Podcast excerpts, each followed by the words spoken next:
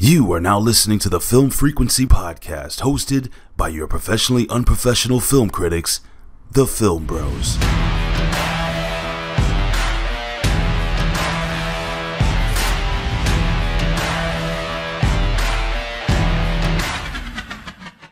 What's going on, ladies and gentlemen? Welcome to another episode of the Film Frequency Podcast. I am one of your hosts, the only host on this episode. I'm CEO Haize, and you're in the building with the one and only C to the motherfucking EEO Haize, and I'm holding it down for my brother JB still, who is still out on podcast PTO. Shout out to JB. Make sure you guys are still supporting him, uh, following him on Facebook group and everything. He's still he's dropping content just in a different way. So uh, be on the lookout for that. I can't wait to have my brother back after he finishes, you know, the stuff he has going on. Um, but until then, I'm holding it down solo dolo. Uh, so we got a couple of things to talk about in the news segment. The first thing I want to talk about now, I know it's been a while since this has dropped. Now, some of this stuff has happened a while ago, um, but I haven't got a chance to talk about it yet. So first off, the trailer for Venom 2 dropped. Uh, Let There Be Carnage, and I fucking love it. And here's why. Um, and you know, the when Venom originally came out, everyone, not everyone, but there was a lot of talk about it can't work.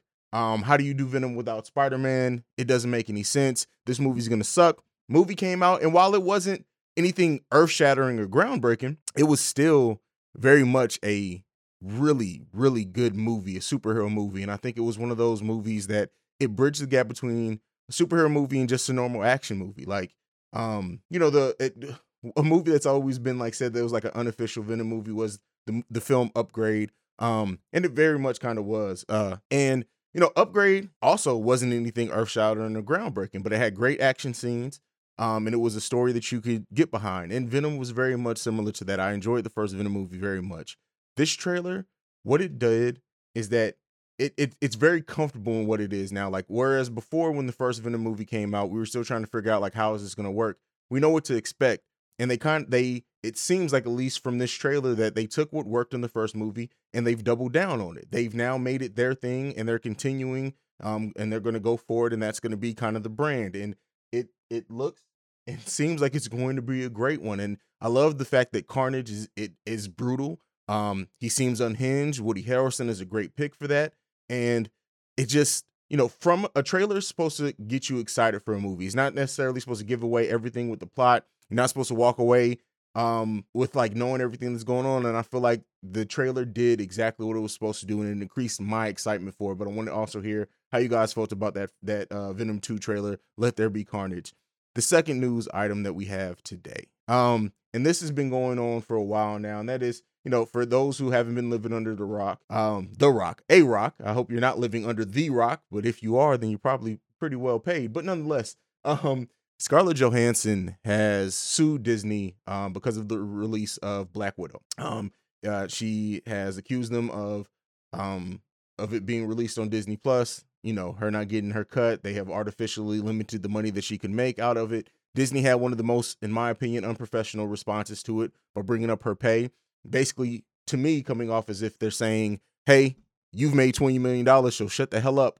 Um, but you know, at the end of the day, there's a contract being made. Uh, well, there was a contract made. If Disney is in breach of that contract, then they're in breach of it. And you know, we've heard things like um, Emma Roberts having issues with uh, Cruella, and you know, people have asked, well, what does that mean for Jungle Cruise? Like the thing that all this is going to boil down to, and the reason why this Scarlet suing Disney, you know, it's big for a couple of reasons. Um, one, and the and the reason that I am kind of most interested in is that you know Bob Iger um ran Disney for years and years, and during that time, it seemed like a great company to work for. You know, you look at all the acquisitions Disney made over that time, the fact that like they they they gave their creators uh the time and space to really be um really kind of just focus on them and just create you know you look at what they did with pixar they didn't change pixar much Disney coming in. They didn't. I mean, sorry, uh, Marvel coming in. They didn't. They really have let Kevin Feige do what he will with with Marvel and have trusted his vision. And so Bob Chapek, who's taken over for Disney, uh, just in the time that he's been there, we now have one of the bigger scandals in movies. Uh, he was also accused of running um, Disney parks into like making it more contentious. More stuff has come out about executives there, and just like it seems like the and even in Scarlett's, you know, her statement um, when when it was read and it was released, very much said that you know it wasn't Marvel, it was Disney. Then if you look back to it, like how the whole James Gunn thing was when he was fired for old tweets, that was Disney, not Marvel, who did that. Now he was eventually came, came back, and that's the thing with Disney being the conglomerate it is and owning as many companies as what it does. And when you see a company ran at the top and seemingly like because of a change of power, like that whole culture seemingly shifting, it really worries you if you if you are in, bre- invested in the brands that that company owns. What does the future for that hold? And you know that's what the question is now. One of the more broad topics and conversations that are coming out of this is that what does this mean for the streaming versus theater debate? And I think we all knew um, after the pandemic and now with like even every company or production company having a almost having their own streaming service as well you know, I, the, the the deals and the way that Hollywood used to run are going to have to change. Streaming is going to be a bigger part, whether it's day and day releases on streaming, whether it goes back to like a smaller window before it goes to streaming. But streaming is going to be a bigger part, and it's going to continue getting bigger by the way things look like they're going now. So those deals are going to have to change. And this deal, this, uh, Scarlett Johansson suing Disney, could set so many precedents for what this could be um, and what the industry is going to go is going to uh, be like going forward with deals like this when it comes to streaming and how streaming's factored in to a lot of these deals. You know, we we went from a time where um, actors were paid based off their contract. Then we've we've moved from now, you know, especially if you're a bigger name or uh, one of the the main characters um, in a movie, that you're now you you you get a percentage off the box office.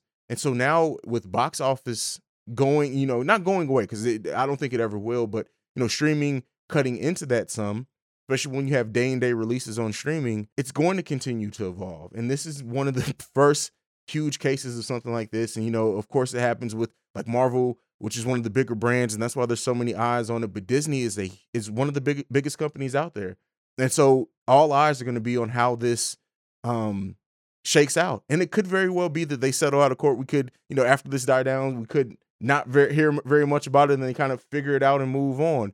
But this could get uglier and it could go on for a while and it could have effects, long lasting effects on the industry. And you don't see very many cases or instances like that. So people are interested in it. So I guess we'll continue to monitor and see how that goes forward. Now, getting out of like that type of thing, um, we got two sequels that were announced. Um, well, not really announced, but they have they are reportedly in development. The first one up is Chronicle, a sequel to Chronicle. Chronicle was a was one of the best examples of what found footage could be at a time where like found footage was and still is mainly used for horror films. Chronicle came about and and brought it into the superhero genre, and it wasn't a licensed uh, uh, existing property. It was completely um, built. I think it was written by Max Landis, if I'm not if I'm not mistaken, and you know it was owned by Fox. And then so now that 20th Century Studios, no longer Fox Studios, um, is owned by Disney. Um, their one of their executives came out and said that you know it's it's honestly been one of their more profitable films, especially considering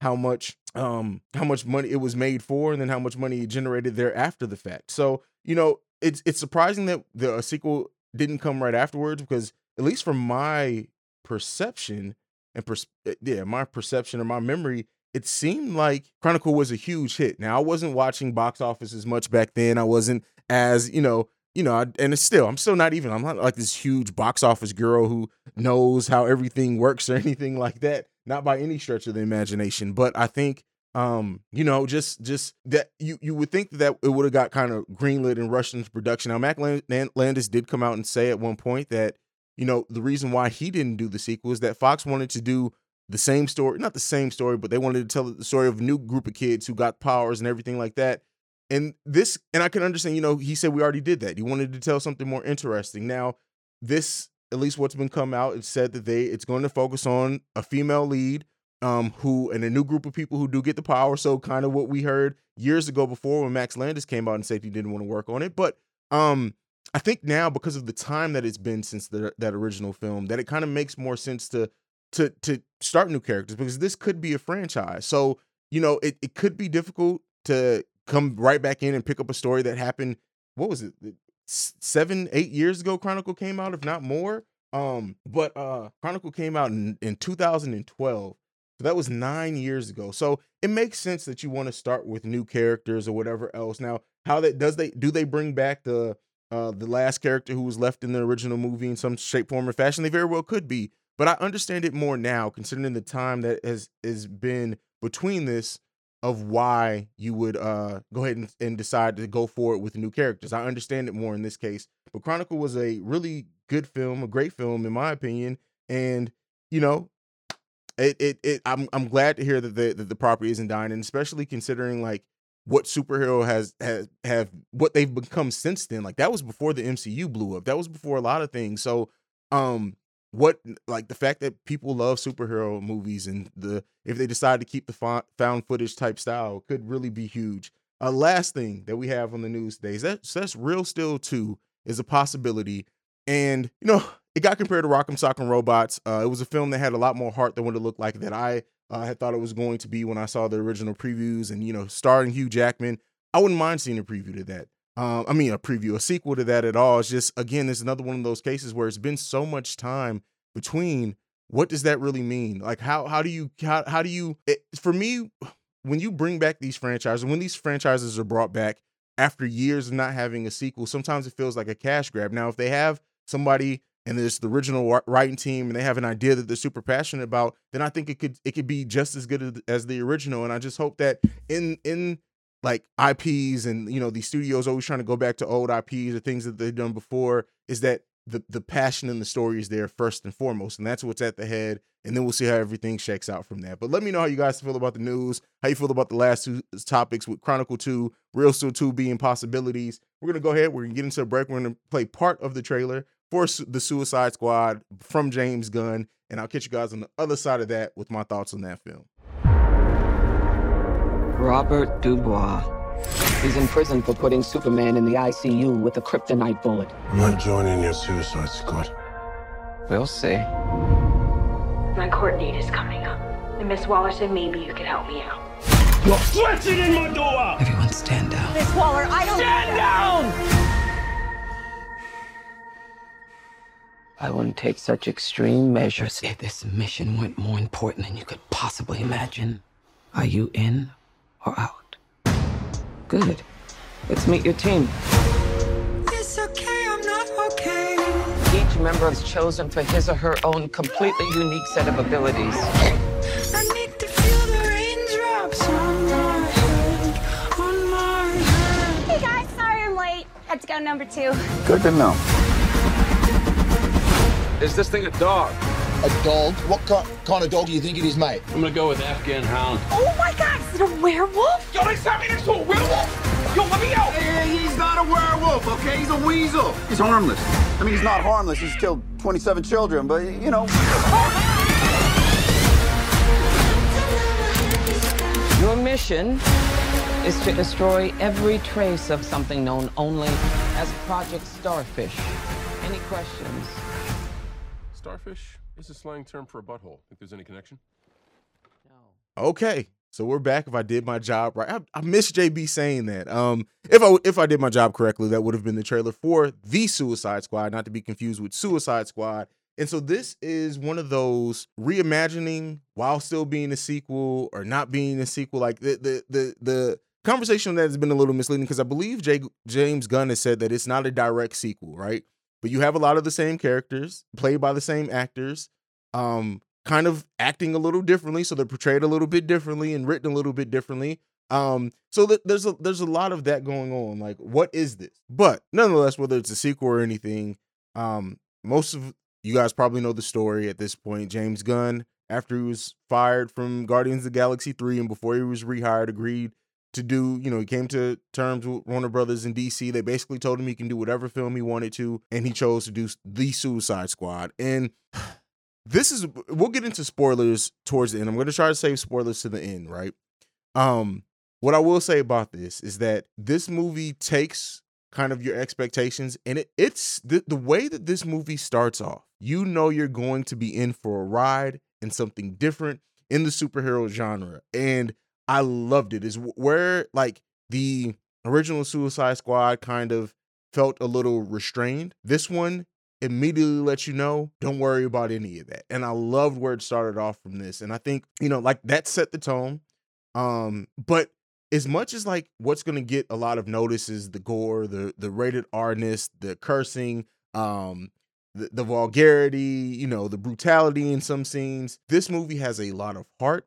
I would say that almost every character has a an arc that you understand, you get in their head, you understand how they feel, why they are the way they are, how they got here to a certain degree. And I don't mean by like you get their full backstories fledged out, but I mean the people, the person who that character is supposed to be. You understand there's a humanness about this film. Whereas, like, I think the original Suicide Squad, you know, regardless, we're not going to get into the whys and, you know, that was taken away from the director. And, you know, I think they had like a, a, a trailer company cut the actual full movie, but there's such a heart to this film. Even somebody like King Shark, Polka Dot Man, um, everyone, Ratcatcher 2, amazing story there. Um, and then of course you have the main characters. You have uh well John Cena was just funny as hell. There for anyone who like is a fan of Guardians of the Galaxy or Slither, which is a James Gunn film, and it's it's different from all those, I think, too, in a way that James Gunn knew what he wanted to do with this movie. He knew what he wanted to do. He knew the story that he wanted to tell and the characters that he wanted to tell that story with. Um, and I think the beats of this film, the, just the way that everything kind of works out, there are there are distinct arcs in this movie. Now, I will say I didn't like some of the stuff they did with Harley Quinn. There's like this whole brief side story before while she separated from the team before she comes back in. I didn't really care for that as much because I just just for me, I, I guess I kind of get what they're doing, but like we've kind of seen all this with Harley before. Like it's it's like it's a it's a love story, somebody being infatuated with her. And to me, it's just like we don't need to do that with this character. This time, like we've told that story. Um, but I think that outside of that, I really didn't have many problems with this film. Now, is it a perfect film? No. Like I said, it's, it's nothing earth shattering. It's not one of the best comic book movies of all time. It's just a really great, fun action movie. It's like the a mix between the Dirty Dozen and Deadpool. Um, I guess is if you want to kind of if you want need comparisons or whatever. But so Idris Elba's character, you know, he was he was replaced. He was replacing Will Smith. Originally, they were going to have him play um Deadshot, but then they decided to change it to Bloodsport. That way they can use Will Smith in the sequel if he decides to come back. But yeah, there's something about his character that to me feels so. I don't know how much of Idris Elba's own personality was brought in this because like you like Deadshot in the original was very straightforward, cut and dry to a degree. And I don't mean that in a negative fashion. I just mean that was just the character. He was focused. Bloodsport, on the other hand, is has some very silly moments. Like there's this whole story being told of him being terrified of rats and him trying to explain it. And like even the scene that he's introduced in and him just not wanting, he's kind of over the shit. Then he has like this darker side he goes to when his daughter's involved. He has this argument with Amanda Wallace, um, Waller, the wall, whatever. Um, and so it is a gr- like what they I love so much his character, and I would go on to say that he's probably my favorite character out of the, either of these movies, and that's even over Harley Quinn. Harley Quinn is fun. I love the way she's used in this. Like I said, outside of that one thread, but he has this like rivalry with Peacemaker, who's John Cena's character, and like there's this whole scene that they go through, and they're like having this this competitive type thing, and like trying to one up each other and it was like in, while you're in the movie in the middle of a brutal movie um like i said a, a vulgar movie a very adult the type story and you have like these these two men that are just devolving back to boys on the on the schoolyard. Who's better than like you almost expected them to have an argument about my my dad could whoop your dad's ass. Like it was great. It was really really good. Um uh ratcatcher 2 her story you know, uh, that's being told with her father and everything. While it, it doesn't take up a huge, and that's the thing with this is that this film they did not b- spend a lot of time like over explaining people's people's backstories. You, you kind of understand who these characters are, and it gets fleshed out naturally over the course of this movie. And they do a lot of this thing where it's not told to you; it's just shown. Even with King Shark, a lot of the stuff with King Shark, and you'll see it in the trailer. Like it's funny, don't get me wrong, but you kind of get in the head of King Shark throughout this film. You kind of understand he just kind of wants to belong to something. He's like this this super powerful with being with like this mind of a kid and he's so like intrigued by things that it just it stands out. This movie was it's it's a it's a really really good film. It really and I don't like I said I don't just because I don't it, it's not perfect, but I don't have a lot of issues with it at all. Like I said, this is one of those movies that I really feel like you know what you're getting into, and they give you that. They give you that, but then then that added layer of really adding depth to it really really brought it home to me. So now that's kind of my overarching thoughts. I really do enjoy this film. If I had to rank it right now, I'll just say out of out of five, um, it's easily three and a half, four for me. Um, and again, I know people like for anyone who listens, how do you give this a four and that? Not like because of it, I, my rankings are all based on you know that film and the type of film that it that it gives. Like, like so.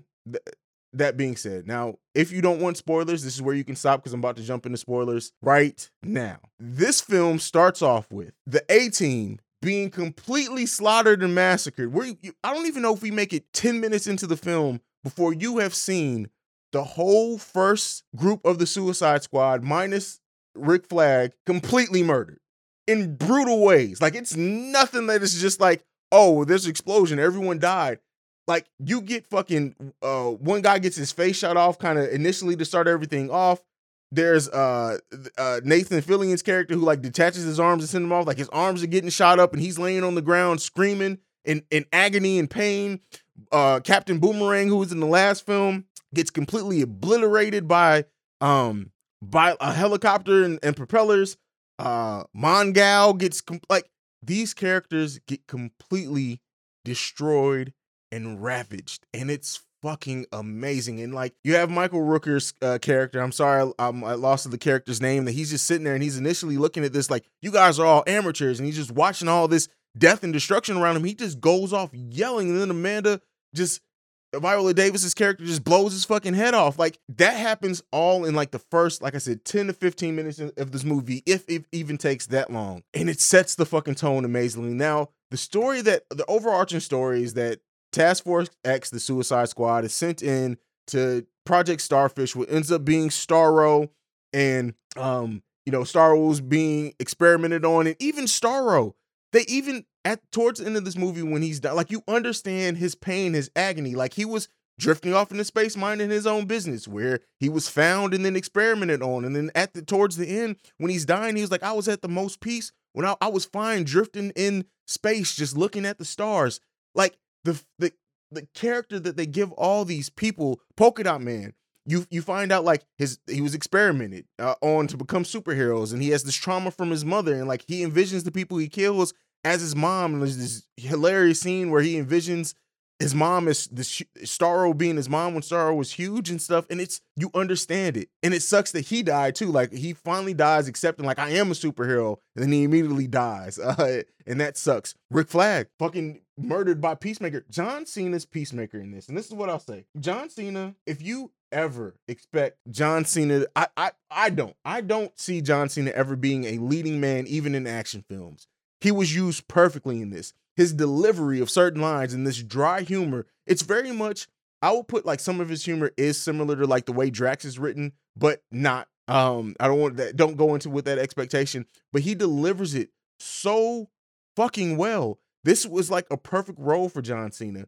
And even him, like he has this like code where he respects people, but he will murder anyone if that's his order. And like he's he doesn't want to murder Rick Flag but he does because it's need to. It's part of his mission. He doesn't want to. He's about to shoot Ratcatcher. He doesn't want to. Um, I love just how they laid everything out for everyone. The, only character that I would say didn't really have like an arc as far as like us understanding them more as a person was Harley Quinn, but that's because we have had her in two other movies, I think. Like she didn't really need it. We understand who Harley is at this point. Um, and you know, I mean, she does have like she. So what I was alluding to before, there's this whole side story. She was part of the original group that completely got slaughtered. She did not get killed. Um, she gets captured. Uh, the president of that country, for lack of a better words, wants to take him as his wife. She actually like spends a day with them and everything. And then once she finds out he's murdering kids, she shoots his ass. She murders his ass. Um, because she said that you know, after Joker, any red flags, she's gonna do what she has to do. So any red flags, red flags. Did I say red flags? But so that's how uh, like stuff goes. This movie was fucking phenomenal, and I just I enjoyed it so much. Um, I think that you know it's it's a movie where you are, are there to see people be murdered and slaughtered, and you get these this character development that wasn't expected. James Gunn did a great job at telling a story here and building characters. And this is and this is why for anyone who says like immediately there's too many characters in this movie, it all is about the execution of it. And James Gunn has shown that he can do the execution of having a bunch of different stories that you have to balance the plot all between and they they all have to have their moments. Just eh, a great film. Great film. I already gave my rating. That's it. That's really my thoughts completely on this movie. You guys let me know how you thought about Suicide Squad. Those are my thoughts. I'm going to get out of here. You can go ahead and follow us at the Film Frequency. You can join the Facebook group, the Film Frequency. Um, you can send us any feedback, questions, comments, concerns, the Film Frequency Pod at gmail.com. You can follow me personally at CEO Haize, at CEO H A I Z E. I'm out this bitch. Peace. This has been a presentation of the Break Break Media.